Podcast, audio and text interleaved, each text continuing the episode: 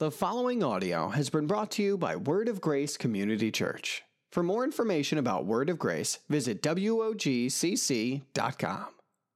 We're going to wrap up our series going through the book of 1 Timothy this morning. So if you have your Bible, you can go ahead and go to 1 Timothy chapter 6. I always love when we wrap up one of these verse by verse um, teachings that we do here at church because it just gives me this sense of great accomplishment knowing that our entire church has verse by verse gone through yet another book of the Bible. We've done this with Galatians, with Colossians, with Romans, and with several others. And you can always go back and listen to those online. But man, when we get to that final one, it's just always just such a good feeling knowing, wow, we went through another book of the Bible and not just going through it, but we actually stopped and talked about it, what it means, what the context looked like, what was happening during that day and time, and how God is still using what happened thousands of years ago to speak to us and that it's still relevant for our everyday life because the Holy Spirit is still speaking, and God is still speaking through His Word to His people today. And we can see the heart of God, we can see the value system of God, we can see how we're supposed to uh, live our lives in a way that will glorify God and point people to Jesus. And that's written in His Word. This shows us His heart and His character. So, what a great thing to go through the book of First Timothy. So, with that in mind, if you're a note taker, I want you to write down significant pursuit. If you want to write that down as a title uh, for the message this morning, significant pursuit. That's what we're going to talk about today. What are we pursuing in life, anyways? What are we really chasing after? So many people are chasing after the wrong things, chasing after the promotion, chasing after, you know, the new house, chasing after the new car, chasing after the dream vacation, chasing after retirement. But then what? Like so many trivial things it seems like that we're just chasing after and pursuing in life. And when we attain them and we actually experience them, we're glad we experienced them, we're grateful we experienced them, but then what? What's next? What happens after that? Uh, last year, I took my family to Disney World, and we saved up money for two years because that's how long it takes at least to go to Disney World. And if you've been, you know it's pricey. And we went to Disney World, and we had a blast. We had a great time.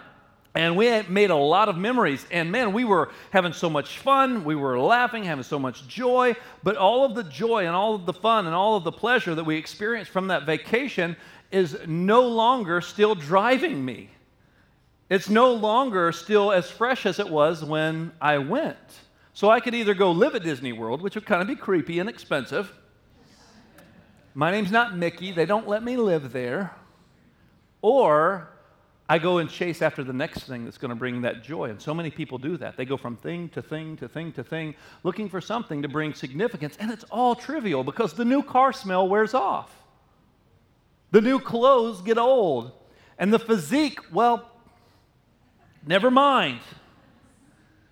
Paul closes this letter to this young pastor named Timothy by teaching him the significant things that he needs to pursue, the significant things that are going to bring glory to God, the things that are going to bring true fulfillment and purpose in life and ministry.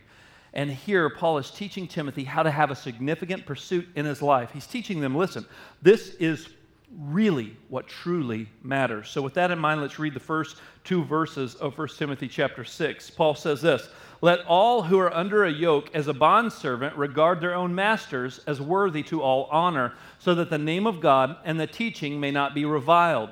Those who have believing masters must not be respectful on the ground that they are brothers. Rather, they must serve all the better, since those who benefit by their good service are believers and beloved. Now, let's stop right there because in our day and time, and when this was written, the idea of slavery was still very common practice. And obviously, it shows two different types of masters and bond servants. It shows the type that are uh, more task driven, that are probably harder to work for, and then those that are Christians, those who are actually believers. And so that was a part of the culture in that day. And he's giving them instruction, kind of spilling over from chapter 5. Last week we talked about how to strengthen our witness by the way we conduct ourselves. And here you kind of see that continuation with the, um, with the masters and the bond servants. And you see how he's communicating to them listen, you need to still do what you do as unto the Lord and strengthen your witness, even if you're in a situation that's not favorable to you. Even if you're in a situation that may not be conducive to you even having your freedom, you still need to make sure you're strengthening your witness for the cause of Christ because that's how important this thing is. And he said, listen, even if that the, the, the, the master is a follower of Christ, you're to regard that person as a brother and work for them all the more uh, and, and do such a good job because that's your brother in Christ. Now, since in our day and time here in America, we don't have a, this practice of slavery, we could call this, you know, maybe employer employee relationship. Even though you're not really a slave to your job sometimes, I know it feels like it. But at the same time, people tell me all the time, oh, I wish I could work in a Christian environment. Wish I could work for a Christian boss. Wish I could work at a Christian company. And they think that, oh, that would just be so much better. And they want their work environment to change, or they want to find a work environment that's conducive to their belief because they're tired of being persecuted about their beliefs, or maybe they're tired of the restrictions that are set upon them in their place of work, or they're tired of working for a non Christian boss that just swears up and down like a sailor. Whatever the case may be, people say, I wish my environment would change. Well, let me challenge you a little bit this morning. What if part of your significant pursuit is strengthening your witness and God has put you in a position to where the environment doesn't necessarily uh, seek change as much as perhaps God is calling you to change? And He's calling you to grow, and He's calling you to develop character in Christ likeness to where you can be a light for Christ in a very dark work environment. So many people run, want to run away from things that are difficult. They want to run away from things that are hard. They want to run away from things that don't play to us being comfortable. And we say, oh, I wish I just worked for a Christian company. I wish I had a Christian boss. Well, that would be all good and fine, but what about the witness that you have for those who don't know Christ?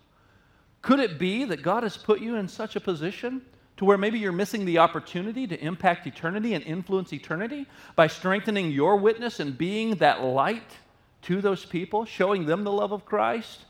Showing them the truth of the gospel actively at work in your life?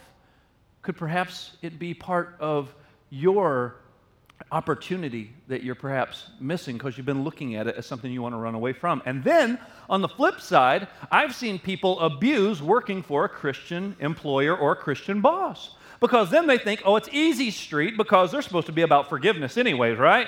So if that report's late or if I don't show up on time or whatever, it's all supposed to be about grace and forgiveness, right? I mean, that guy's a Christian or my boss goes to church with me and I'm supposed to get some sort of favor. No, actually, Paul says, listen, if that's the situation where the guy that's in charge is a Christian and you're a Christian, you need to work even harder than you would have before. Wow, that puts a lot of responsibility on us then. Why? Why would we need to do that? Because we want to strengthen our witness and not give a handle to criticism and not allow the church or the name of Christ or the message of the gospel to be diluted in any way because we have a significant pursuit. It's not a trivial pursuit where we're just trying to pad our 401k or where we're trying to just buy a different home or eh, get more cars or take more vacations or keep up with the Joneses. No. Our pursuit is making an eternal impact, something that's going to resound and echo forever. And we need to recognize the way we behave, the way we work, the way we show up, the way we treat one another, the way we engage, the attitude that we have all plays a part in our witness because this is more than just a Sunday thing. Amen, somebody.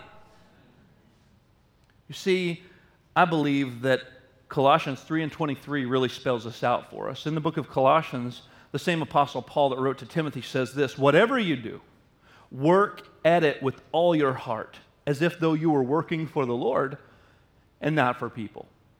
Listen, we're doing this as unto the Lord. We're not wanting to just be in a Christian environment so we can take advantage of having Christian employment and we're not wanting to just run away from secular employment that may not be a Christian environment because perhaps God wants us to be a light for Him and a witness in that environment as well. It's all about looking at this thing through an eternal lens and saying, you know what, I'm going to do this as unto the Lord. And not just for the paycheck. I'm going to do this as unto the Lord. So I'm going to do it with excellence. I'm going to be a person of excellence. I'm going to be a person that shows up on time and works hard and does what I'm supposed to do and goes above and beyond, not because I want the pat on the back from people, but because I want the name of the Lord to be strengthened and I want my witness for the gospel to be strengthened because I am a representative of Christ.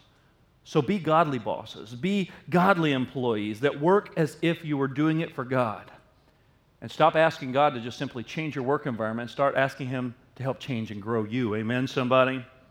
Because what if He wants this opportunity that you see as negative to be a character building experience for you or for you to influence change and make an eternal impact? I believe that that is why we should pursue serving God in every circumstance. Not just when it's convenient, not when it's easy, but we should pursue serving God in every single circumstance. Let's keep on reading verse 3 of chapter 6. Verse 3 says, Teach and urge these things. If anyone teaches a different doctrine and does not agree with the sound words of the Lord Jesus Christ and the teaching that accords with godliness, then he's puffed up, and he's puffed up with conceit and understands nothing. He has an unhealthy craving for controversy and for quarrels about words which produce envy, dissension, slander, evil, suspicions, and constant friction among people who are depraved in mind and deprived of the truth, imagining that godliness is a means of great gain. But godliness with contentment is great gain, for we cannot take anything out of the world, but if we have food and clothing, with these we will be content. But those who desire to be rich fall into temptation, into a snare, into many senseless and harmful desires that plunge people into ruin and destruction. For the love of money is a root of all kinds of evils. It is through this craving that some have wandered away from the faith and pierced themselves with many pangs. Here we see that Paul really hits home the idea and the message of contentment. So he goes from saying, listen, we should continue to pursue God in every circumstance, to saying, listen, we should pursue contentment as well because Christ truly is enough. And he's wanting to drive that message home because in that time, much like in the time that we live in, there are false teachers that are causing problems. There are false teachers that are trying to line their pockets. They're trying to use the message of Scripture and use their superiority, or if they can be viewed as somehow superior, as being uh, someone that's, that, that's worthy to have their pockets lined with all of this uh, money or all these things or this position or this power.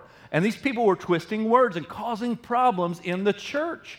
And as we look at this in context, the first thing that the Apostle Paul dealt with was people that love controversy in Scripture, people that love to cause division over words and over meanings of words, and they want to argue and they want to cause strife and they want to cause hurt and harm in the body of Christ. And then apparently, however, these people were twisting the Scripture was directly tied to them lining their pockets because he, in the same thought, goes straight from this idea of twisting words and arguing over meanings of words straight to them looking at ways to get financial gain because he then talks about the love of money. So apparently, in their day, much like in ours, you see people who will take things and say, oh, well, that's not really the truth. This is the truth because here's what this means. And they begin to piece and, and patch together their own interpretations of things and twist words and twist and argue definitions of words to ex- exert themselves or showcase themselves to other people as being somehow spiritually superior because of their knowledge. And then all of a sudden, because of their superiority in knowledge, they think that that somehow should equate to them having their pockets lined or being wealthy, or maybe they use the twisting of Scripture to begin to line their own pockets. I know that's the type of church that I grew up in. Because, listen, as we look throughout Scripture, there are some things that we just straight up don't understand, all right?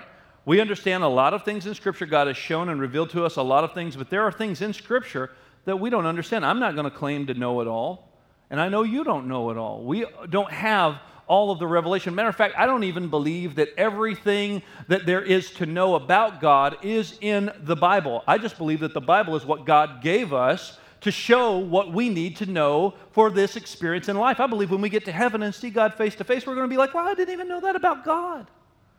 Because how could one God and everything about him be contained in one book? I think he's bigger than that. but yet we only see in part. So we have the part that He wants us to have, and we have what He wants us to see. And so here in Scripture, we're continually learning, and there's some things that, man, it's just not black and white. There are some things in Scripture that are black and white. And those things that are black and white, man, we need to do the things we should do and don't do the things we need to stay away from. Those things are pretty well spelled out. It doesn't suggest that killing is wrong. The Bible says that, hey, don't murder. Matter of fact, it says, don't be angry towards your brother in a murderous way because it's as if you were committing murder in your heart. The same thing with adultery and other things. Those are black and white, those are not gray things, okay?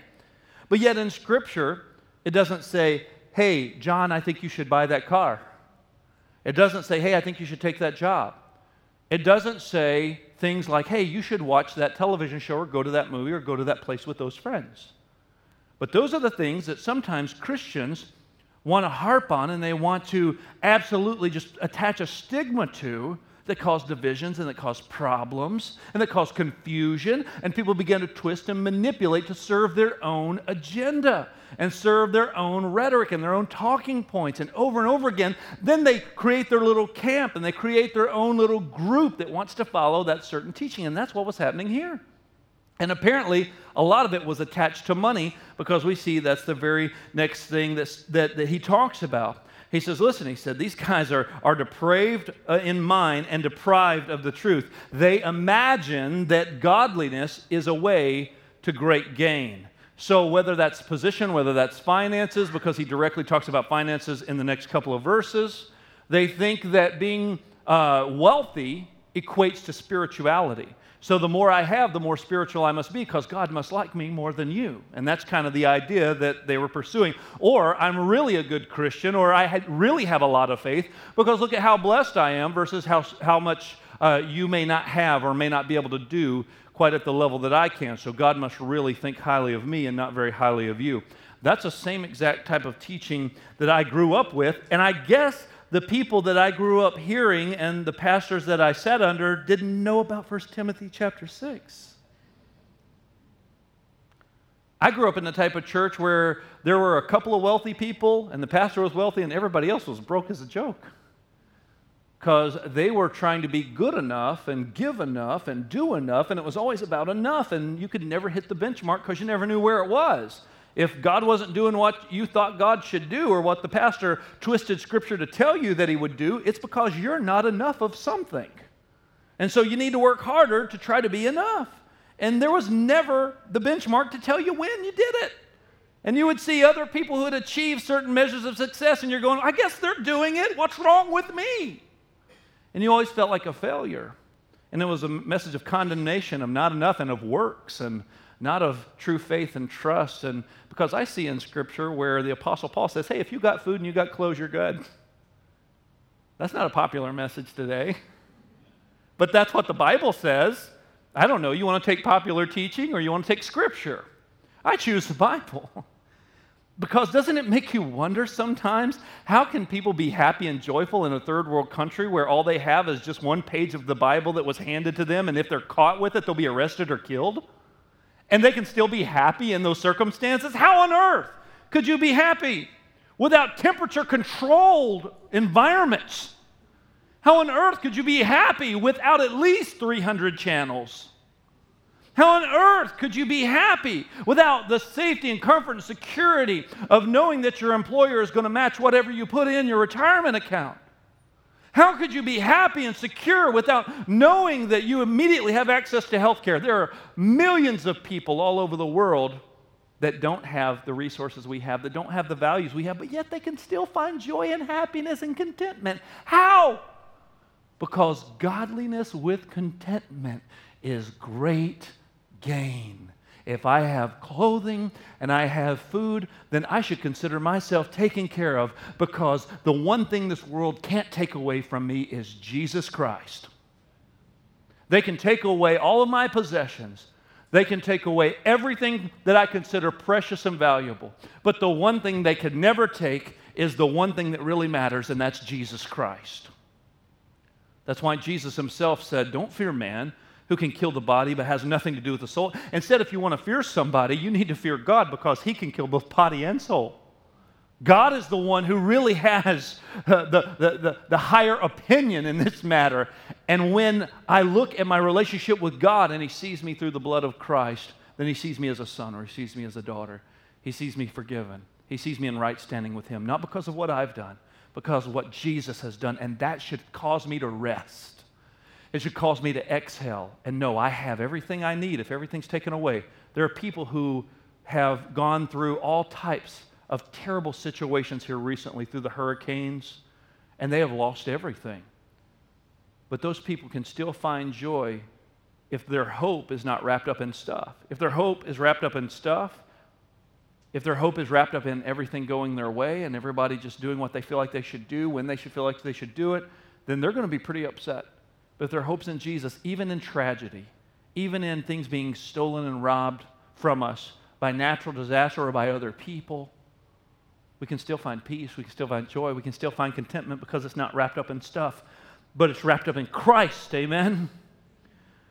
So here, Paul addresses to Timothy the false teachers who are trying to line their pockets, who are trying to twist scripture, who are trying to manipulate the word, and they're causing division. Now, listen, when it comes to stuff that is non heaven and hell issues, things that we call secondary issues. They're not non heaven and hell issues, but we can argue all day about interpretations of certain things or certain definitions of words. Man, listen, I want to walk with someone as long as I can, and if we can agree that Jesus Christ is the way, the truth, and the life, and no man comes to the Father except by him, we all have different t- traditions. I guarantee you, you and I sit down, and you and I like each other, or at least I hope we do. We can sit down and it won't take us long to find something in Scripture that we don't perhaps see eye to eye on. But is it worth breaking relationship over? Is it worth breaking fellowship over? Just because perhaps you see something this way or that way and it's not quite black and white in Scripture. It's one of those areas of tension, one of those areas that may be a little bit more uncomfortable to talk about, that people don't like to really go there because is it this or is it that? And perhaps the answer is absolutely because we don't know. We see in part. We see through a we see through a glass dimly as the apostle paul said. We only see in part so i only know in part. So the, the things that are non-heaven and hell issues I don't want to sit here and get in an argument and split the church over the different elements that are supposed to be in the temple of God and, and, and the positioning of the showbread and the, and, and the positioning or the definition of, of certain terminology or whether it's, it's, uh, it's something that's going to, uh, whether the return of Christ is going to happen at this time or that time or whether we're supposed to do this thing this way or that way. If I don't see it spelled out clearly in Scripture, what I'm supposed to do. I don't want to cause division. I would rather preach about Jesus and point people to Jesus because Jesus is the one that's going to affect our eternity. Jesus is the one that saves our soul. Amen? And if I'm going to pursue something, I want to pursue living peaceably with my brothers and sisters in Christ, not arguing over these secondary things. If we can argue and still be friends, that's great. I, I have a lot of friends I argue with that we're still friends. But if it causes division and dissension and, and issues, man, shouldn't we instead pursue love? Paul also here warns against the love of money, and he really drives home this give to get type of mentality. And I, I believe this passage of scripture just blows that entire teaching apart. And, you know, I think it really drives us back to this idea of Christ being enough. Is he truly enough? Is, is he truly enough for us? In every circumstance. Because if I want my life to have a significant pursuit, I want to make sure that I'm pursuing the right things. And I'm not spending my precious time, this gift of time that I've been given, just simply pursuing and chasing after and worshiping the wrong things in life. Let's keep on reading in 1 Timothy 6. Let's read the rest of the chapter here, verse 11. He tells Timothy this. He tells him the things he should pursue. He says, But as for you, O man of God, flee these things. Don't get caught up in these divisions. Don't get caught up in chasing after money and the love of money. He said, instead, flee these things. Pursue righteousness, godliness, faith, love, steadfastness, and gentleness. Fight the good fight of the faith. Take hold of the eternal life to which you were called and about which you made the good confession in the presence of many witnesses. I charge you in the presence of God, who gives life to all things, and of Christ Jesus, who in his testimony before Pontius Pilate made the good confession to keep the commandment unstained and free from reproach until the appearing of our Lord Jesus Christ, which he will display at the proper time. He who is the blessed and only sovereign, the King of kings and Lord of lords, who alone has immortality, who dwells in unapproachable light, whom no one has ever seen or can see, to him be the honor and eternal dominion. Amen. As for the rich in this present age, charge them not to be haughty, nor to set their hopes on the uncertainty of riches, but on God, who richly provides us with everything to enjoy. They are to do good, to be rich in good works, to be generous, to be ready to share, thus storing up for themselves a good foundation for the future so they may take hold of what is truly life. O Timothy, guard the deposit entrusted to you. Avoid the irreverent babble and contradictions of what is falsely called knowledge. For by professing it, some have swerved from the faith. Grace be with you. You know, one of the things that Paul said he should pursue is righteousness, godliness, faith, love, steadfastness, gentleness. Fight the good fight of faith, he tells him. We get lost in pursuing things, but we see that all throughout Scripture, God never demonizes things, but rather he doesn't want us to put those things above himself because anything that we place above God is an idol. Anything we would not be willing to give up for God becomes an idol. Anything that causes God not to be our priority is an idol. And I know that that's common practice in the world where people begin to chase after things, and we see the majority of people, the majority of humanity, pursuing stuff and worshiping idols. And we think, well, if everyone else can chase and pursue these things, and everyone else can have this and wants this and, and has to keep up with the neighbors and the Joneses and all those things, well, then I guess I could do it too. It's not that big of a deal if so many people are doing it. Listen to me. Just because it's acceptable by the majority doesn't make it okay with God. Well, that's good preaching right there. Listen, just because something's acceptable by the majority doesn't mean God goes, okay, I give. Okay, I give. I'll bend on that one a little bit since everyone's doing it, since everyone's into it. Nope. God is the same yesterday, today, and forever. And if God talks about the love of money being the root of all evil, if He, if he talks about uh, how we need to pursue godliness with contentment, and that's really where the great gain is, not pursuing godliness as a method to try to get things or get position or whatever the case may be. I think that we miss the point sometimes and we pursue the wrong things and we make idols out of things instead of pursuing God. Anything that we're not willing to give up for God is an idol. Anything we say, oh, I could never give this up, well, that's an idol. And we worship it. And you know why you worship idols? Because uh, idols just lie to you to get you to worship them because they promise something they can't deliver on. Every idol promises you something that it cannot deliver the goods. And we believe the lie that the idol promises us, so we worship it. We bend over backwards for it. We'll inconvenience ourselves. We'll get into debt over it because we want to worship the idol because of what it said it will bring us once we have it. And we may experience that for a brief moment, but then when the experience is gone and it's over, we're left empty. And then the idol comes and whispers in our ear yet again and says, Well, you know what you really need? Another this or another that or a new this or a new that. And then we believe the lie again and we get caught up in this cycle of idol worship over and over again. Listen, only Jesus can bring true contentment. Amen contentment, godliness with contentment is great gain. That's really where peace is. That's really where joy is, man. And the last thing that I want to share with you this morning is to pursue truth. I believe the Apostle Paul was telling Timothy, listen, hey, cling tightly to the truth. Hold tightly to your confession. Remember, he said, hold fast to the confession of your faith. The one that you made in front of all those witnesses. You know, when you stood up and declared that you were following Christ, hold fast to that. Never let go of that. There's going to be a lot of things try to steal that away. And I believe that there was also that temptation there for Timothy as well, where Paul was trying to say, Hey, I know that there's a temptation over here for you to look at all those other people that call themselves ministers that are, you know, maybe riding around on a classier camel than what you ride around on. And it looks like they've got all the things and all the stuff, you know. It looks like they're wearing the fine clothes. It looks like they've got the popularity. It looks like they've got the this. And, and, and they got there because they looked at godliness as the vehicle to try to get them stuff. And so they twisted scripture and manipulated people to get them where they are. And I know that's a temptation for you to do the same because you're in a position of authority and influence, but don't do it. Cling tightly to the truth. Stay true to the purity of the gospel.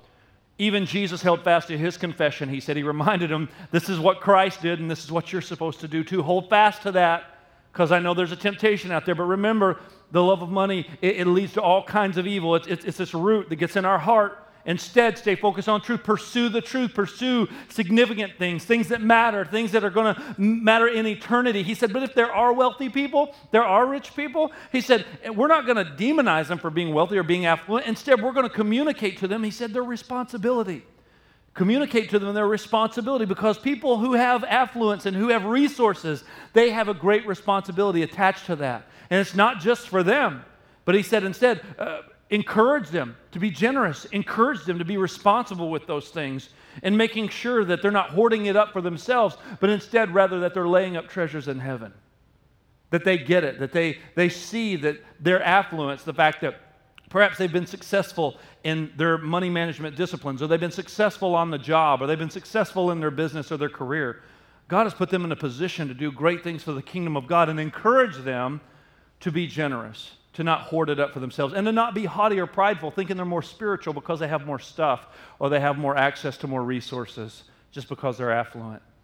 He said, instead, communicate to them that responsibility. He said, but you, Timothy, you cling tightly to the truth. You hold fast to the confession of your faith. You keep pursuing the truth because Christ is enough. We need to invest our time in things that matter most, to lay our treasure in heaven. So I want to ask you this question this morning before we go. How can you invest in eternity? How can you have a significant pursuit? What are the things that perhaps you've been pursuing that are trivial that have been a distraction or perhaps maybe have even become an idol that God is requiring you to give up or maybe to abstain from or to change your mindset and your heart towards? What are the things that you thought mattered that God is reorienting your heart to show you what truly matters? What's going to be different? And what are you going to do that is going to be significantly different, that's going to be a significant pursuit? When you leave this place, what is going to be the difference? What's going to be the difference in your life after you're dismissed, after I give the benediction and say number 6 and 24? Are you just going to go out the door and just go on to your routine and the mundane 9 to 5 or whatever the case may be and just go get back in the cycle of life? Or is something going to change today? Is a decision going to be made today to where you make a decision to pursue the things that matter most. To seek first the kingdom of God, as Matthew 6 and 33 says, by putting God first in your life, by saying no to the idols that have been lying to you for years, and beginning to pursue God, to pursue godliness, to be content, to maybe realize you've been pursuing the wrong things and to repent of that and say, No, Lord, help me to rest and be content knowing that you are enough. Help me to learn how to do that. Uh, maybe you, you, you've been uh, looking even at your job to bring you some type of joy and fulfillment, but it's falling short and you're getting discouraged and frustrated. And God wants to use this word today to encourage you to be a representative of Christ, whether you're in a Christian workplace or not, whether you have Christian fellow coworkers or a boss or not that you still represent Christ because you're pursuing something more significant with your life. Because your life is not one where you're just wanting everything to be convenient, but rather you want your life to be filled with purpose. And that purpose is sharing the message that has impacted your life, the message of the gospel, the message you're clinging tightly to, the message you're still pursuing, that you're not going to get caught up in divisions and this and that, but instead you're going to hold tightly to that truth and pursue God. I hope that this teaching going through this book of First Timothy has strengthened your witness for the glory of God. I pray it has strengthened your resolve. I pray that it has stirred up a passion and a hunger within you to want to grow and to know God more and to be that person who lives their life having a significant pursuit. This is the book, First Timothy. Thanks for listening to this sermon from Word of Grace. For more sermons or any other information, visit WOGCC.com.